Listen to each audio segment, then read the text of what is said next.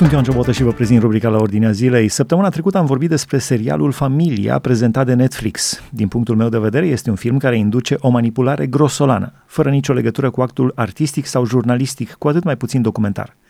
Realizatorii serialului iau câte o bucățică dintr-un discurs sau dialog, o altă bucățică din altul, le pun împreună și apoi trag ce concluzii vor ei. Concluziile desprinse de mine din acest film este că realizatorii au încercat să-i dea o palmă Domnului Isus Hristos, o palmă creștinismului, o palmă actului decent de cultură, artă cinematografică sau jurnalistică. În unele aspecte au dreptate, însă au amestecat jumătăți de adevăruri cu alte jumătăți într-o manipulare care se poate înscrie cu succes în manualele de specialitate la capitolul Bătaie de joc de mase mari de oameni. În cazul serialului Familia de pe Netflix chiar este valabilă sintagma Ați mințit poporul cu televizorul. Astăzi, colega mea, Cristina Olariu, dezbate acest subiect în dialog cu Mihail Neamțu, care... Este un intelectual format în universitățile din Germania, Anglia, Statele Unite ale Americii și care are un profil teologic bine conturat. Valori creștine pe care le-a afirmat în spațiul public fără niciun fel de rezerve. Acesta este motivul principal pentru care v-am invitat astăzi și menționez că apreciez poziția, în mod special, atunci v-am și cunoscut, poziția pe care ați avut-o în timpul campaniei pentru referendumul care susținea modificarea Constituției. Mulțumesc mult și nu e nici un lucru special în faptul de a fi tu însuți, cred, în spațiu public și în spațiu privat potrivă. Așa este. Aveți un volum intitulat Fenomenul Trump și America Profundă, cum am vrânt un businessman, sistemul politic, am volumul cu uh, semnătură. Și mă gândeam că această discuție s-ar cupla foarte bine pe tema serialului lansat recent de Netflix, un serial despre care am vorbit și săptămâna trecută. Pe mine m-a intrigat foarte mult această poveste, prezentată în felul în care a fost prezentată. O, un serial intitulat Familia, fundamentalismul și politica americană, Câteva cuvinte despre acest serial, care oarecum a aruncat în confuzie mulți dintre ascultătorii noștri. Unii l-au vizionat și au dat dreptate autorilor uh, serialului, alții au fost la fel de indignați ca mine. Și aș vrea să vedem câteva lucruri despre, de fapt, ce își propune acest serial să facă. Întâi de toate, cred că noi suntem oameni deschiși la orice investigație jurnalistică. Creștinii nu au de ce să se teamă. Până Absolut. la urmă, adevărul ne face liber și dacă cineva vrea să spună lucruri despre noi, creștinii, care sunt adevărate, nu ne jenează. Și acum hai să vedem care este narațiunea pe care Netflix a propus-o.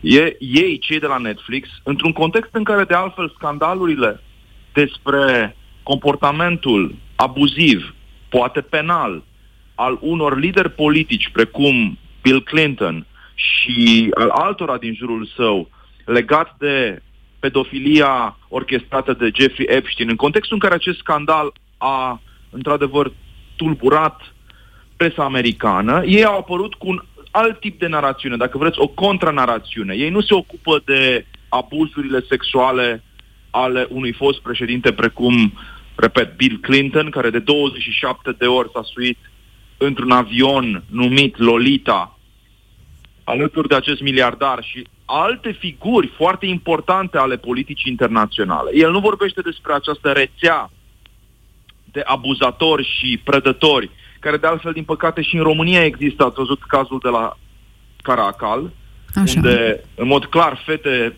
foarte nevinovate au fost implicate în, în acest sistem teribil, absolut teribil de trafic de carne vie, în loc să se ocupe de asemenea subiecte, zic eu, absolut imperative și grave, cei de la Netflix au hotărât să se concentreze pe altceva, anume pe dorința unor creștini de a influența liderii lumii prin Evanghelia lui Isus Hristos.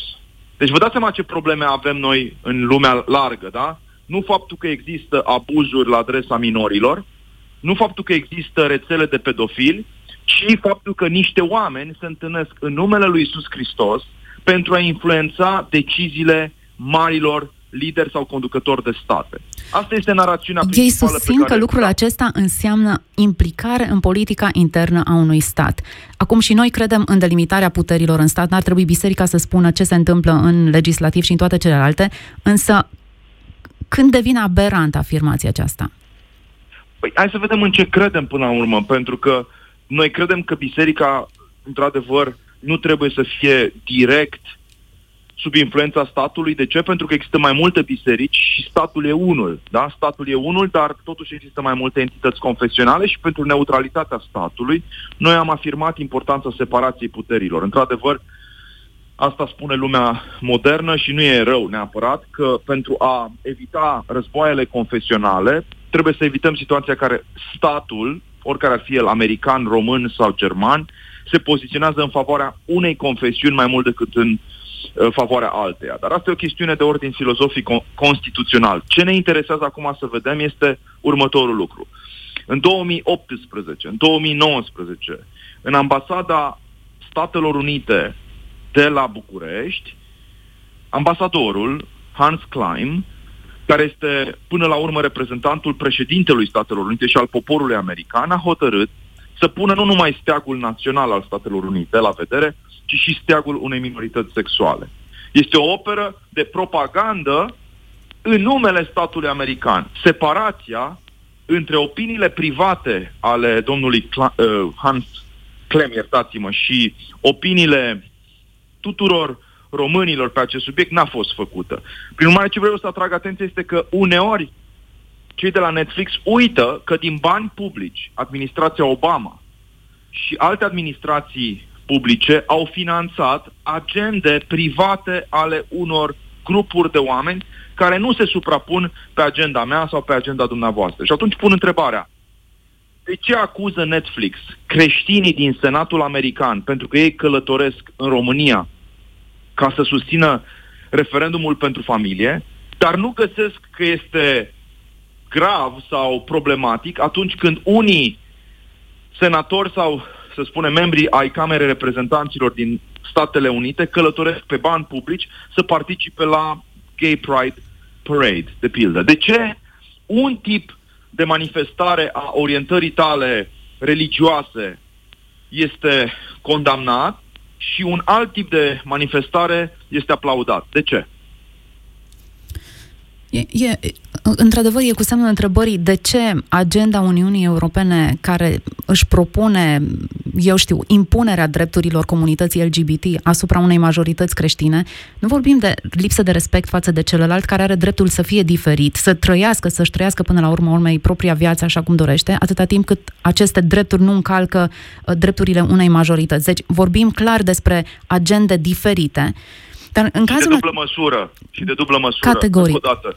Există investigație făcută în Senatul American cu privire la faptul că bani publici au fost folosiți în timpul administrației Obama de 8 ani de zile, bani publici, bani din partea USAID, de pildă, ca să financeze în Balcani, în Macedonia, în România și în alte locuri activitățile unor ONG-uri care nu erau creștine, ci care aveau ca preocupare afirmarea unor, știu și eu, drepturilor comunității transgender.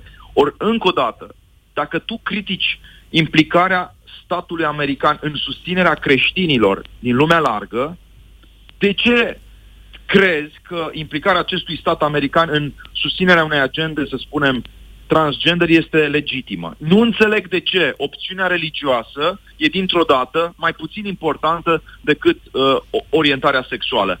Aici este marea contradicție a lumii moderne. Însă Aș vrea să revenim un pic la Netflix. Încă o dată, narațiunea de, de, la, de la ce punct pornește? De la faptul că în America, și nu doar în America aș observa, unii lideri creștini au spus că nu e suficient tu în viața ta să te ocupi de oamenii sărmani, să ai grijă de soarta orfanilor și a văduvelor, lucruri absolut esențiale, foarte importante. Ne implicăm în uh, viața acestor nefericiți ai lumii. Dar adăuga Douglas Coe, care era și a fost uh, liderul acestei mișcări National Prayer Breakfast, trebuie să ne ocupăm și de cei care sunt poate bogați sub raport material, dar săraci sub raport spiritual și aceștia sunt adesea liderii lumii business, liderii politici. Și în anii 60, de fapt chiar înainte, în anii 50, într-o discuție cu președintele Eisenhower, acești creștini evanghelici, eu spun cu admirație, au hotărât să atune an de an la Washington, în cadrul unei ceremonii impresionante care se numește National Prayer Breakfast, sute și apoi mii de oameni care să audă cuvântul lui Dumnezeu, măcar preț de trei ore, să rămână nemișcați, ascultând cuvântul pentru ca să se întoarcă la lucrurile lor, la vocația lor obișnuită, inspirați de acest cuvânt. Deci Douglas Coe este cel care a avut această viziune extraordinară, care de fapt reverberează până astăzi în România, pentru că există în România această instituție National Prayer Breakfast. Știu că oameni importanți din Parlamentul României s-au ocupat de acest proiect, doamna Florica Cherecheș, Benoni Ardelean și alții și felicit pentru tot ceea ce au făcut. E bine, faptul că cineva a avut acest gând mie mi se pare un, un lucru nobil. De ce oare nu ne-am uitat și la Vechiul Testament, nu doar la Noul Testament, acolo unde Solomon, David, Moise au fost lideri ai lui Dumnezeu pe acest pământ, ai poporului Israel în mod special, care au încercat să lucreze nu doar în planul filantropiei sau al carității cu Dumnezeu, ci și în planul unei viziuni, să spunem, politice sau în, în, în planul unei viziuni care implica relația între diferite state. Deci, Există o rezervă deci, a da. lumii creștine, da. mă scuzați, o rezervă a lumii creștine socotind că politica este murdară, coruptă și că un creștin nu ar avea ce să caute. Fie că și-ar murdări numele, fie că ar uh, strica reputația de creștin uh, acționând în politică. Iată că personajele pe care le-ați menționat arată că nu neapărat aceasta este um, condiția obligatorie. Ai ajuns în politică, te-ai compromis. Este foarte greu să spui că Mike Pence, pentru că a ajuns prin, iertați-mă, vicepreședinte Statelor Unite, a încetat să mai fie un bun creștin. Este foarte greu să spui despre Ben Carson, care este ministru în guvernul Trump, că este mai puțin creștin doar pentru că e ministru. Este foarte greu să spui despre Mike Pompeo, care e ministru de externe în guvernul Trump, că e mai puțin creștin doar pentru că este, repet, șeful diplomației americane. Deci aceste acuzații mi se par că sunt adesea nefundate, pur și simplu oamenii nu cunosc despre ce e vorba. Dar dacă ne punem întrebarea legată de vocații. Toată lumea oare trebuie să facă politică? Răspunsul meu este categoric nu. Dar apostolul a spus, nu? Darurile sunt împărțite. Nu toți sunt învățători. Nu toți sunt uh, vindecători. Nu toți sunt chemați la aceeași lucrare. Unii dintre noi suntem chemați la o lucrare publică, prin darurile care ni s-au dat, alții la o lucrare personală, la alții la o lucrare strict bisericească. Deci, pe scurt, trebuie să ținem cont de darurile pe care Dumnezeu ni le-a dat. Revenind la serialul uh, de pe Netflix, de ce socotiți că în pre-campanie un astfel de serial este difuzat, care atacă în mod clar prezența valorilor creștine în spațiul politic? Încă o dată vreau să subliniez punctul meu de vedere. Structurile de putere sunt corupte, sunt coruptibile și structurile de putere trebuie adesea interpelate de către ziariști. Rolul ziaristului este să pună întrebări, nicio discuție în acest plan. Dar între gravitatea faptelor petrecute în ultimii 20 de ani la vârful politicii americane, care fapte, repet, includ existența unor cercuri de pedofili care au răpit, și acestea nu sunt alegații, atenție, da?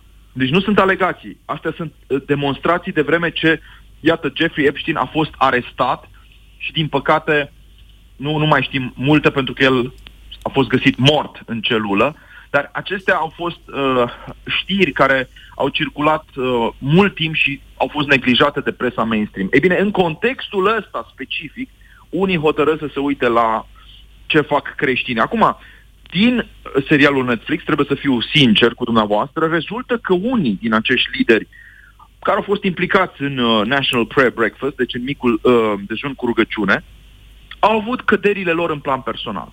Fără doar și poate, ăsta e un lucru cunoscut. Deci unii dintre ei nu s-au ridicat la înălțimea învățăturii lui Isus. Dar vestea bună pe care vă dau este că un creștin care a căzut din punct de vedere spiritual are șansa să se ridice câtă vreme el nu anulează distinția între păcat și virtute. Marea provocare vine în zilele noastre din zona postmodernă, nihilistă, progresistă, liberal-globalistă, când noțiunea de păcat a dispărut.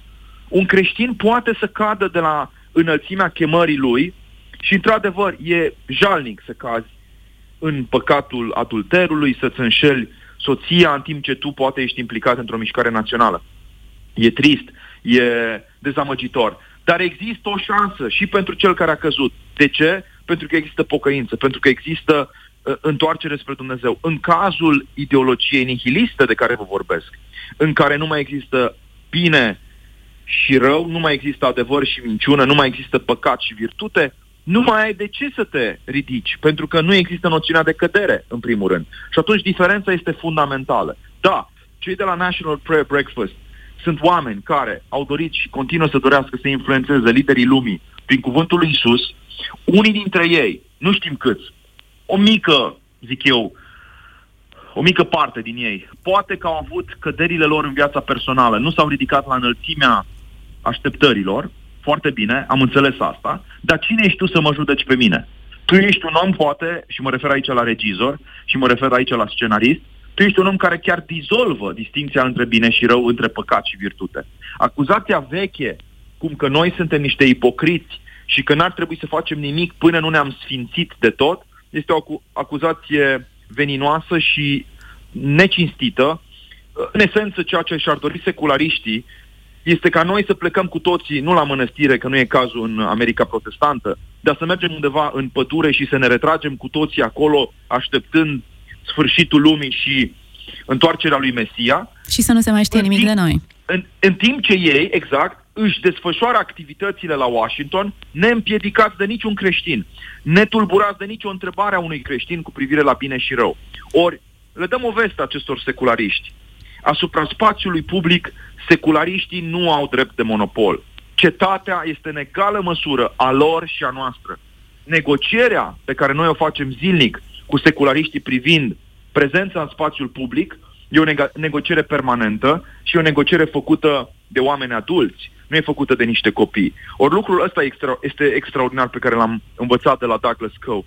Că tu poți să duci fiecare zi o luptă cu armele spirituale, având mereu un zâmbet și un surâs pe față, iubindu-ți aproapele, printr-o diplomație liniștită sau în orice caz tăcută, ajungând acolo unde alții nu ajung, pentru că noi trăim într-o vreme a publicității exagerate și nu înțelegem importanța relațiilor personale directe și rezultatul poate fi impresionant. Ceea ce de pildă știm din acest serial este că, bunoară, întâlnirea de la Camp Davis între Yasser Arafat și liderul israelian care a semnat acordul de pace în prezența lui Bill Clinton a fost acest, repet, acord și această întâlnire de la Camp Davis au fost mediate, mijlocite de un creștin, Douglas Coe.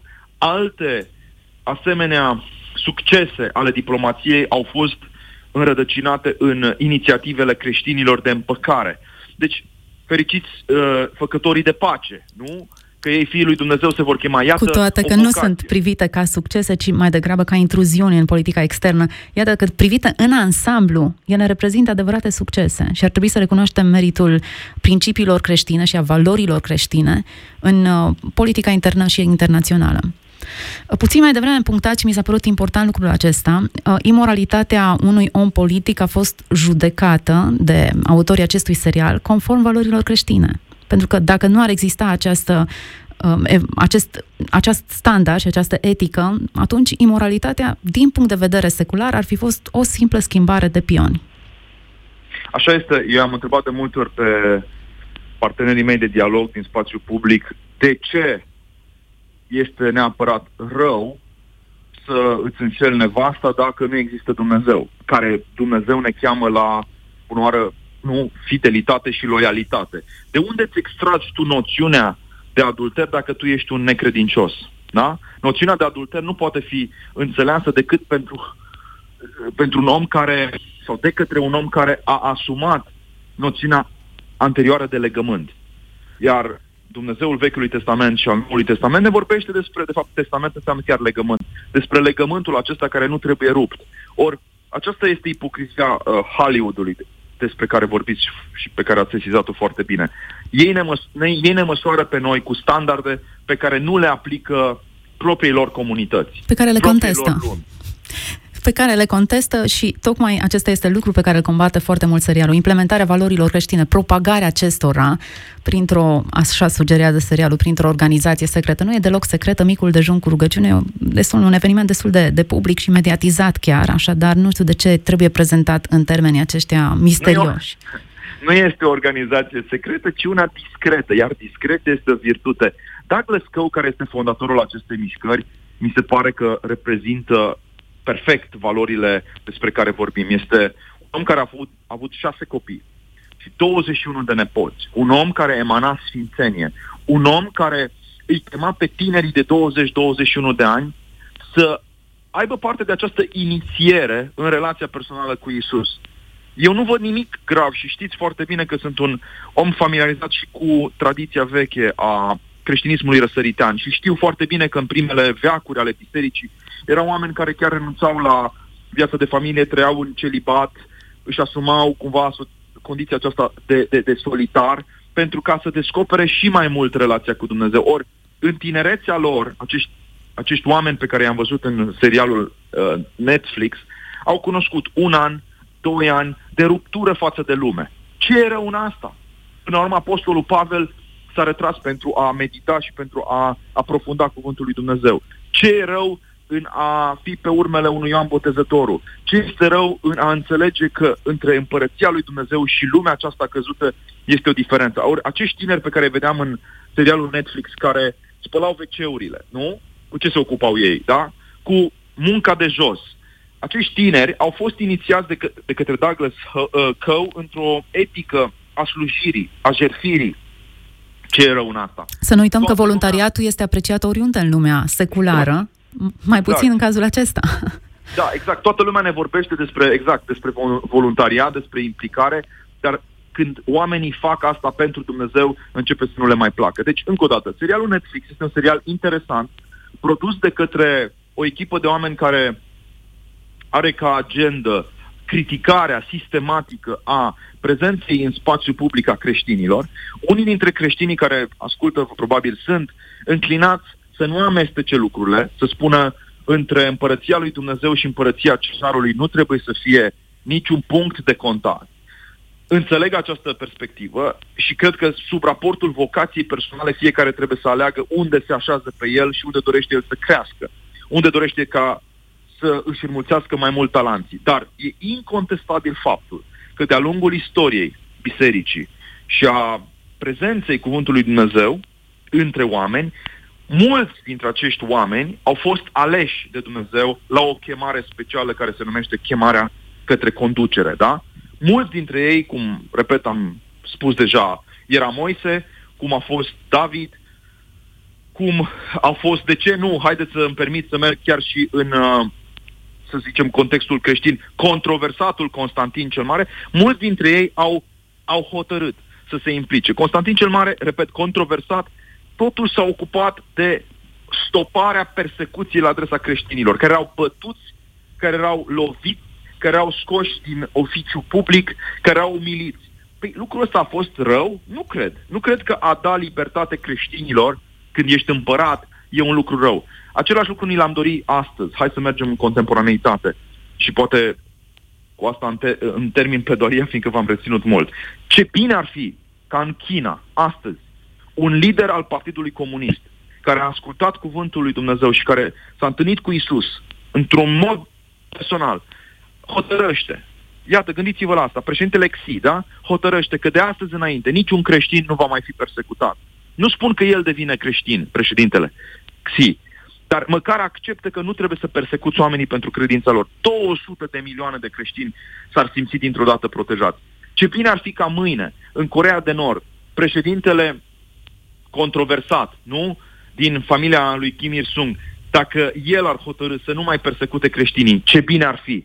Ce bine ar fi ca același lucru să se întâmple în Nigeria pustită de Boko Haram. Ce bine ar fi ca în Turcia de astăzi da, președintele Erdogan să înțeleagă că nu trebuie să persecute creștinii. Deci, în esență, ce ne dorim noi? Ne dorim o lume în care, o lume în care liderii, liderii lumii, liderii statelor, să înțeleagă că libertatea și că demnitatea persoanei vin din recunoașterea acestui atribut care este atributul oricărei persoane umane făcute după chipul și asemănarea lui Dumnezeu. Și să nu uităm că Apostolul Pavel însuși ne încuraja să ne rugăm pentru orice persoană pusă în structuri de autoritate, tocmai pentru aceasta, să ne putem practica în liniște credința cu toată inima. Mulțumim Am foarte fost chemat la libertate, ăsta este un alt cuvânt Apostolul Pavel, ați fost chemat la libertate, spune către Galateni, și această libertate, iată, este prezentă în România prin jertfa celor de la Timișoara, să nu uităm, din 16-17 decembrie 1989, noi am ajuns la libertate. Sunt însă atâtea popoare care n-au, n-au gustat libertatea, iar micul dejun cu rugăciune este o instituție care încearcă să intermedieze pe lângă mai mari lumii acesteia chemarea la libertate pe care Hristos ne-a adresat-o. Dumnezeu să ne ajute să înțelegem chemarea la libertate pe care ne-a adresat-o Mântuitorul Iisus Hristos. Colega mea, Cristina Olariu, a fost în dialog cu Mihai Neamțu pe tema serialului Familia prezentat de Netflix. Așa cum vă spuneam și la începutul rubricii, din punctul meu de vedere, acest film induce o manipulare grosolană, fără nicio legătură cu actul jurnalistic sau artistic, cu atât mai puțin documentar. Pur și simplu, realizatorii iau câte o bucățică dintr-un discurs sau dialog, o bucățică din altul, le pun împreună și apoi trag ce concluzii vor ei. Așa cum spuneam, concluziile desprinse de mine din acest film este că realizatorii au încercat să-i dea o palmă Domnului Isus Hristos, o palmă creștinismului, o palmă actului decent de cultură, artă cinematografică sau jurnalistică. Au dreptate în unele aspecte, este adevărat, însă au amestecat jumătăți de adevăruri cu alte jumătăți, într-o manipulare care se poate înscrie cu succes la capitolul bătaie de joc de mase mari de oameni sau așa cum se striga mai de mult, ați mințit poporul cu televizorul. Dumnezeu să ne dea înțelepciune, să știm să discernem între bine și rău, între ceea ce este adevăr și ceea ce este minciună grosolană. Aici se încheie rubrica la ordinea zilei de astăzi. Sunt Ioan Ciobotă, vă mulțumesc pentru atenție, Dumnezeu să vă binecuvânteze.